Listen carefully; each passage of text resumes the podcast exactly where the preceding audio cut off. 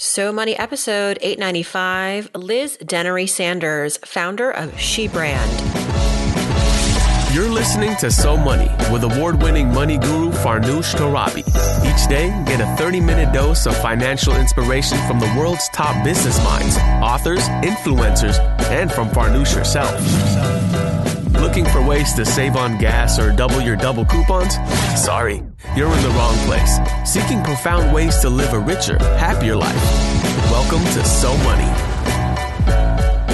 This was just a, a, new low for me, and I saw an even greater need for women to step up and to use their voices and to not just ask for a seat at the table because sometimes you don't ask for power you just have to take it. I think it was um, you know our girl beyonce that said something like that What's your personal brand? Do you know you even have one? Welcome back to So Money, everybody. I'm your host, Farnoosh Torabi. Our guest today is Liz Dennery Sanders. She's the founder of a company called She Brand. At She Brand, Liz and her team help companies with their brand development and positioning. She specializes in working with companies that market to and care about women a longtime volunteer and mentor to underserved women and girls with organizations like Women in Need and Step Up Women's Network, Liz realized that she could focus her skills and experience specifically on the empowerment of rising influence of women. And she'll tell you her inspiration for She Brand partly came in the post 2016 election. And if you're listening and wondering, I don't have a company, I don't have a brand, eh, you might want to think twice. You know, we all have personal brands, whether we know it or not, whether we like it or not. And Liz has some advice for all of us when it comes to projecting our most authentic self and personal brand. Here's Liz Dennery Sanders. Liz Dennery Sanders, welcome to So Money. I'm really excited to learn all about the importance of personal branding as a woman. You play a big role in helping women kind of self identify and elevate their voices. Excited to have you on the show. Welcome. Thanks so much. I'm thrilled to be here. Let's dive right into it. You are the, the creative mind, the leader of an important brand company called She Brand that you founded really out of your volunteer work um, with the mission to elevate women's voices. And a lot of this has um, a financial underpinning, right? Um, yes. And, I, and I'd love for you to tell this story of how it came to be and kind of, you know, what the mission is. And frankly, for women listening and even men too, why is it important for them to be taking notes during this episode? Well, you know, I, I really grew up in the publishing and fashion and advertising industries. I started my career in New York at, at Harper's Bazaar, and I really got to see firsthand how, you know, large fashion brands like Ralph Lauren and Versace and Oscar de la Renta put large scale marketing plans and advertising campaigns together. And, and that was fascinating to me. And that was really sort of the, the first driver, I would say, in my career.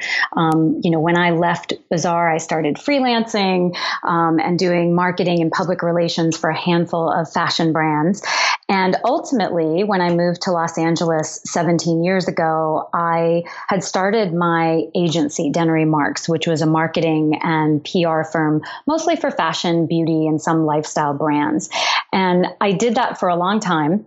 Concurrently, was also volunteering first in New York for an organization uh, called Women in Need, which served uh, at risk women and their children. And then more recently, Step Up Women's Network um, here in Los Angeles that now has chapters all over the country in New York and Chicago and elsewhere. And after I had been running my business for about a decade, I was feeling a little bit unfulfilled, a little bit unchallenged. I, I was looking for something more. And I was driving home from a meeting with a mentee through Step Up. Um, they have a great mentorship program um, for younger women.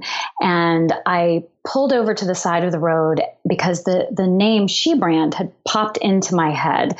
And I had been searching, mind you, for a long time of, you know, what's my next evolution? What's my next step? And the thought of, well, why can't I just use my 20 plus years of marketing and branding and PR experience to specifically help women? Because that's what I enjoy so much in my personal and philanthropic life. Why can't I create a business out of that? And that really was the iter- the first iteration of She Brand. And that was back at the end of 2008. I literally Farnoosh within a couple of months had downsized my agency. And remember, you know, that was really the beginning the of session. Yeah. yeah. And so I had lost a couple of clients. Um, you know, I held on to a small handful of clients because financially it made sense for me to do so while I was building another company. And so, you know, early 2009, that was the beginning of She Brand. And the intention really was to help individual entrepreneurs, individual women, small business owners, as well as larger brands, specifically get to the heart of why they're doing the work that they're doing. Why is it important? How to communicate their message more effectively, how to create community around that message and stand out and, and become more successful. And it's hard to believe that that was 10 years ago. Wow. And then you also mentioned that previously when we were chatting offline that the election, the 2016 election was yet another catalyst to kind of take She Brand to where it is today. Yeah, um, I was really devastated, as you know, millions of people, particularly women, were um, back on election night. Uh, you know, and and you know, after drowning my sorrows in a bottle of wine with a couple of girlfriends, and I picked myself up off the floor the next morning. You know, obviously the thoughts that that were going through all of our heads at the time you know, were how could this have happened? And, you know, here was this, um, you know, highly educated, eloquent, um, unbelievably experienced woman. Um, you know, how could she have lost to, you know, just this, this buffoon? And it, it was really, really disheartening. Um, and I saw, I had seen it before, you know, when, when I was 22, I, I, wrote a letter to the editor. I, am from New Orleans, and I wrote a letter to the editor of the Times Picayune, the, the local paper, about abortion legislation, and you know it, that uh, a politician's place is not um, monitoring a woman's body. That that is, decision is is hers and hers alone and, and with her doctor. And so I was not immune to um, politics affecting women. Um, this was just a, a new low for me. And I saw an even greater need for women to step up and to use their voices and to not just ask for a seat at the table because sometimes you don't ask for power you just have to take it. I think it was um, you know our girl beyonce that said something like that. Um, you know but beyonce is not such a bad person to quote. But you know i, I saw such a need for that. Um, and you know so she brand just continued, I saw the importance of connecting with women, helping brands to understand look, you know, women are making over 80% of purchasing decisions. And so you are ignoring them at your own peril. Um, and so, you know, what we really do is help brands understand well, how do we engage better and connect with women? How do we create community with women? How do we show them that we care about them and that we care about their voices? Um, and so the, the election definitely was, you know, it just put yet another fire under me in terms of why this work is so important. And so take me through your work. Like if a client comes to you, what is the the template? How do you work? I mean, obviously there's not like a generic template, but I kind of want to just understand your day to day and like how you actually go about implementing all of these amazing, all this amazing work. Absolutely. Well, so if, if I'm working with um, an individual entrepreneur, a small business owner, we really start with the foundation. Um, and it's one of the reasons that I wrote my book, Style and Substance, is because I saw so many women putting the cart before the horse when it comes to their marketing. You know, they, they get swayed by every bright, shiny object and they think they have to be everywhere all at once. And they haven't taken the time to do what I call the sort of deep archaeological dig work, which is, you know, why am I even doing this work in the first place? Why is it important? What do I stand for? What is my mission? Who is my ideal audience or my ideal client? Who is she or he or them? And really defining that. Um, and so we take the time, we go through a step by step process of putting together a brand handbook.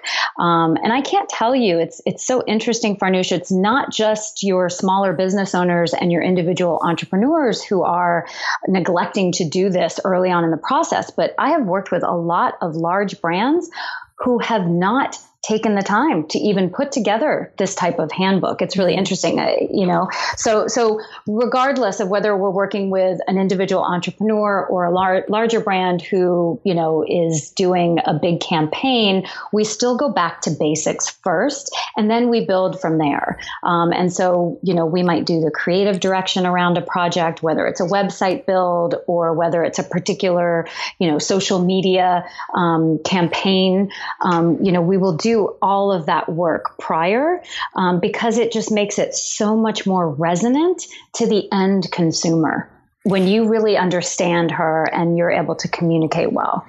And, you know, you could argue that we're living in, in, a time and age where even if you're not an entrepreneur or a business or somebody who considers himself maybe like an influencer, everybody walking around, whether you know it or not, whether you like it or not, you're cultivating a personal brand.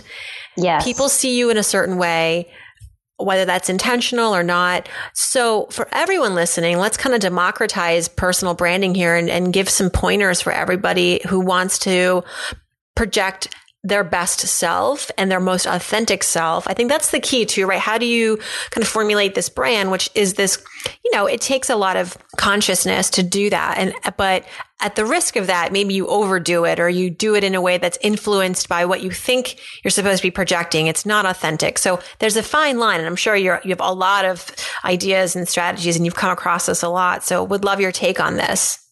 Well, I think you hit the nail on the head because the reality is, you know, regardless of whether you're a business owner, you know, an individual, an artist, it, it, doesn't matter because you are a brand, whether you are intentional about it or not. Because the truth is, people are going to think things about you, they're going to say things about you.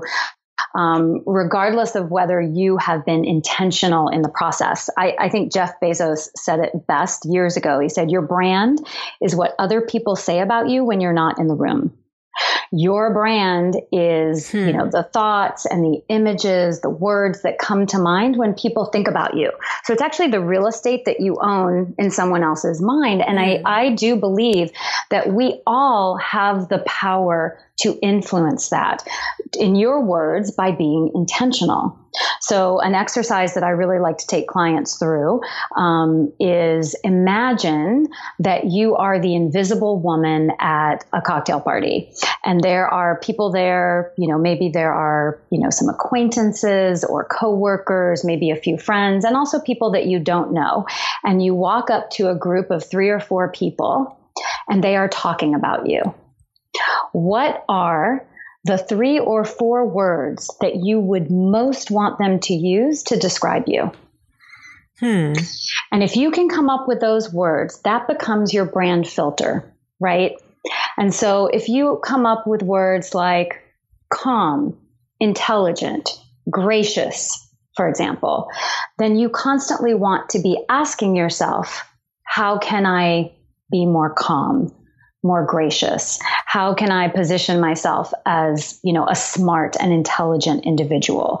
When you are considering activities that you participate in, or, you know, if you're a business person building your website, you want to think about these words, these brand attributes, if you will, and ask yourself if you are conveying these attributes in everything that you do, in how you treat other people, in how you interact. If you are, you know, doing a speaking gig, if you are building a website or creating an event, always keep your brand attributes in the back of your mind. Okay. and so you've obviously done this exercise for yourself. What are the four words that you would like people to think of uh, when they think of you? Well, I've used a couple of them. Um, gracious is definitely one.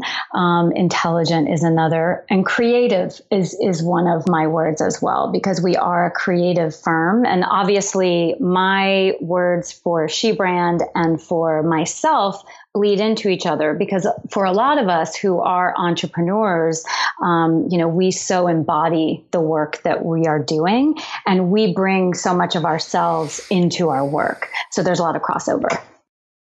I think this would be a good exercise applied to your financial life. Like if you were to give your financial life a brand, mm. what are the words that you would like for it to emulate, you know, organized, structured, stable, stable, reliable, abundant, Um, yes. Um, a lot of words. It's a long list of words, I think. Yes, absolutely. 100%. I, I think this process can be applied in a lot of different ways very successfully. So, speaking of money, Liz, I'd love to learn maybe a little story or a big story about growing up um, and a money memory that really impacted you. Hmm. You know, I don't remember how old I was. I, ha- I have a younger brother who's almost five. He's like four and a half years younger than me. And I remember I must have been about eight. Um, I remember we really wanted to um, do, have a lemonade stand. Um, and it was my first foray into making money myself well with my with my younger brother um, but actually earning the money and then being able to keep it and being able to decide oh well you know i want to go to the store and buy that piece of candy with the money that i made. Um, and i i distinctly remember you know, and I, I, maybe we made five dollars and split it. I don't remember how much it was at the time, and at the time that was a lot of money. Um, but I distinctly remember the feeling of empowerment at approximately eight years old of earning that money and then being able to make a choice as to what I did with it. Now, I spent it I didn't save it. so that may have, have foretold some of my later years. Um, but I do remember that feeling of power of having something of my own and then being in choice, which if we fast forward to what we're talking about today, um, you know, and what is so important to me for She Brand, which is I do believe that for women, creating a brand and creating a business and being intentional about that can can create a tremendous amount of freedom, which to me equals power. And I believe that that you know having the financial wherewithal to do that is important today as a woman and as a feminist. Preach. I love that story.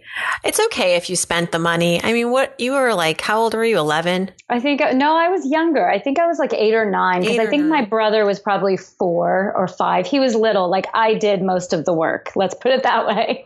of course. Yeah. Um, especially, yeah, I'm just trying to think like my son was four and a half. Yeah, that would not have uh, almost five. He says four and three quarters. So, ah, so our sons are pretty close in age. My son is turning six this week, actually. Oh, happy early birthday. Yeah, thank you. Well, this question comes from our sponsor, chase. You know, it's the summer and depending on your lifestyle, your family, it could be a pretty expensive season.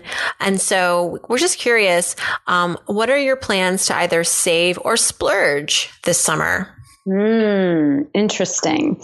Um, well, I'm definitely splurging on a little trip uh, for Jack, my son, and me. We are going to visit some friends of ours uh, who live in North Carolina. We're either going to visit them there or they're renting a house at the beach um, in Savannah. So we may go um, for a few days to visit them there. So we're going to do that late July, early August. Um, and then in terms of savings, you know, it's interesting. I've been looking at that in my business in terms of what percentage, how much from you know each project that we take on, what we have coming in each month. I, I'm really looking at how can I stretch myself to put more of that away, um, you know, and or put it back into the business before using it for some other purpose. Um, so I'm actually being very intentional about that and looking at it right now. right now? yeah, yes. As we speak. Yes. okay. This month. Biggest money mistake, Liz. Was there an experience that then led you down a better path or big or small, you know, a learning lesson? We've all had them, even especially in our 20s. Yes, um, I would say definitely. With my first business, my um, PR agency, um, you know, we did very well for a long time. Um, I wish that I had saved more. Um, you know, I definitely was more, um, I wouldn't say frivolous, although some might say that, with with our spending, but because we were doing well, um, I, I, wish that I had put more away um, because what I found was when I did downsize my business and the recession did hit and I did lose a few clients, I did not have nearly as much of a buffer as I would like. Um, but, you know, as with all mistakes, we learn from them. And so now, you know, in this second iteration of my business life, um, you know, I'm always looking at, you know, how can I create a bigger buffer, a better buffer? How much do I need? Um, because when I did downsize, you know, 10 years ago, I needed to keep a certain number of clients um, on board in order to build the new business because I did not have the buffer that I would have liked to. So I, I, would say it was a mistake, but I really, really learned from it. And I, you know, as we always do. Well, they say, you know, make the mistake once and move on. But if you make the mistake twice, shame on you. Shame on you. Yeah. Awesome. All right, Liz, let's do some So Money fill in the blanks. this okay. is when I start off a sentence and then you fill in the blank. So if I won the lottery tomorrow, the first thing I would do is give money to some of my family members, and then take an incredible trip. Yeah. I was just thinking to the other day, like if I won $25 million, I don't know, maybe not won it, but maybe I earned it, you know? okay, let's, it's not out of the realm of possibility. I could sell a business or something. But so $25 million, but then taxes. Taxes. So, you know, 15 million. 15 million. Mm-hmm. And then buying a property here in Brooklyn is like 5 million. yeah, same with LA. So, right. I mean, like, not, of course, the average price, but it is, you know, obviously a luxurious house. It's, it's, yes. you know, four to five million dollars. And then I give it away too, because I don't want to give it away. It could go very fast, I guess is what I'm saying. Like, it could yes. all like go very fast after a few allocations between the IRS, property, donating it and helping family out. but look, we're not complaining. I'd happily accept that much money and Same. even less. I mean, it's, it's just more to the point that it can go pretty quickly. And especially if you don't have a plan and other people have a plan for you and for that money, that's what happens a lot of times when people enter windfalls, whether that's inheritance or lottery or just a big, mm-hmm. big cash in. Well, it's interesting, you know, what you just said. The same could be said for building a brand, right? Mm-hmm. You either have a plan and you're intentional about it, or you become somebody else's plan. You become you know the words the thoughts the images in somebody else's head or what they're going to say about you versus being intentional about it in the first place so you know branding and money mm-hmm. there's there are a lot of common threads Totally. We should have you back on the show. There's more to discuss. But let's finish these uh, fill in the blanks. So, the next question or the next fill in the blank is one thing that I spend money on that makes my life easier or better is a dog walker. Ah. I have two shit pickles, Lola and Henry. What are they called? They are the shit pickles. Um, my I don't dogs. think I've ever heard of that breed. they are two little Coton de Tulear. I call them puppies, but they are not. They are 12 and 10, respectfully. Um, they are almost a part of the She Brand brand. Sometimes I think Lola and Henry are, you know, more famous on Facebook than I am. Um, but they're adorable dogs, but very high maintenance. You know, some days I say I have three children, not one.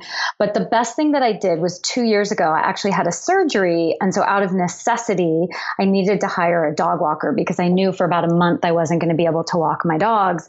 And so I had her come Monday through Friday every morning at 8 a.m.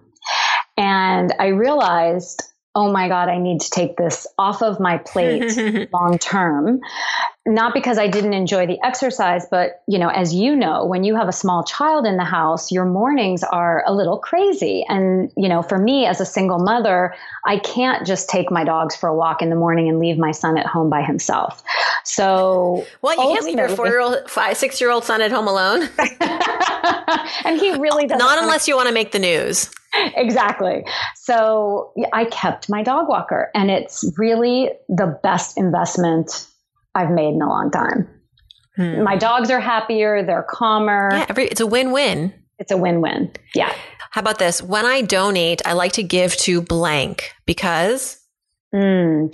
So I'm a little bit all over the map, but I would say my top three are, you know, I, I often give to women's organizations, organizations that support women.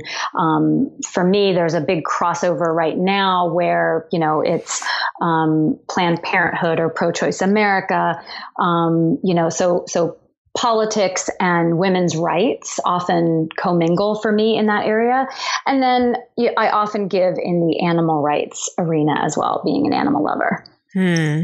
I love that. Hmm. And last but not least, I'm Liz Dennery Sanders. I'm so money because.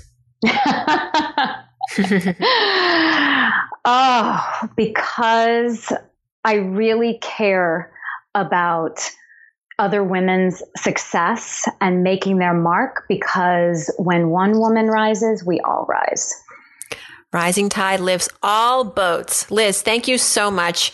And we look forward to having you back on later as, you know, things evolve. The 2020 election would be interesting. Yes, to, uh, to say the least. To reflect on that because so many new women candidates um, oh, and there's just so much to break down about that, even the lead up to the election. Yes, yeah. absolutely. I, would be happy to, Farnoosh. Thank you so much for having me. Thanks so much to Liz for joining us. Learn more about Liz at shebrand.com.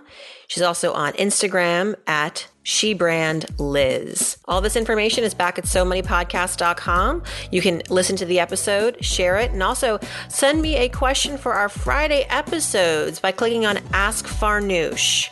Thanks for tuning in, everybody, and I hope your day is so money.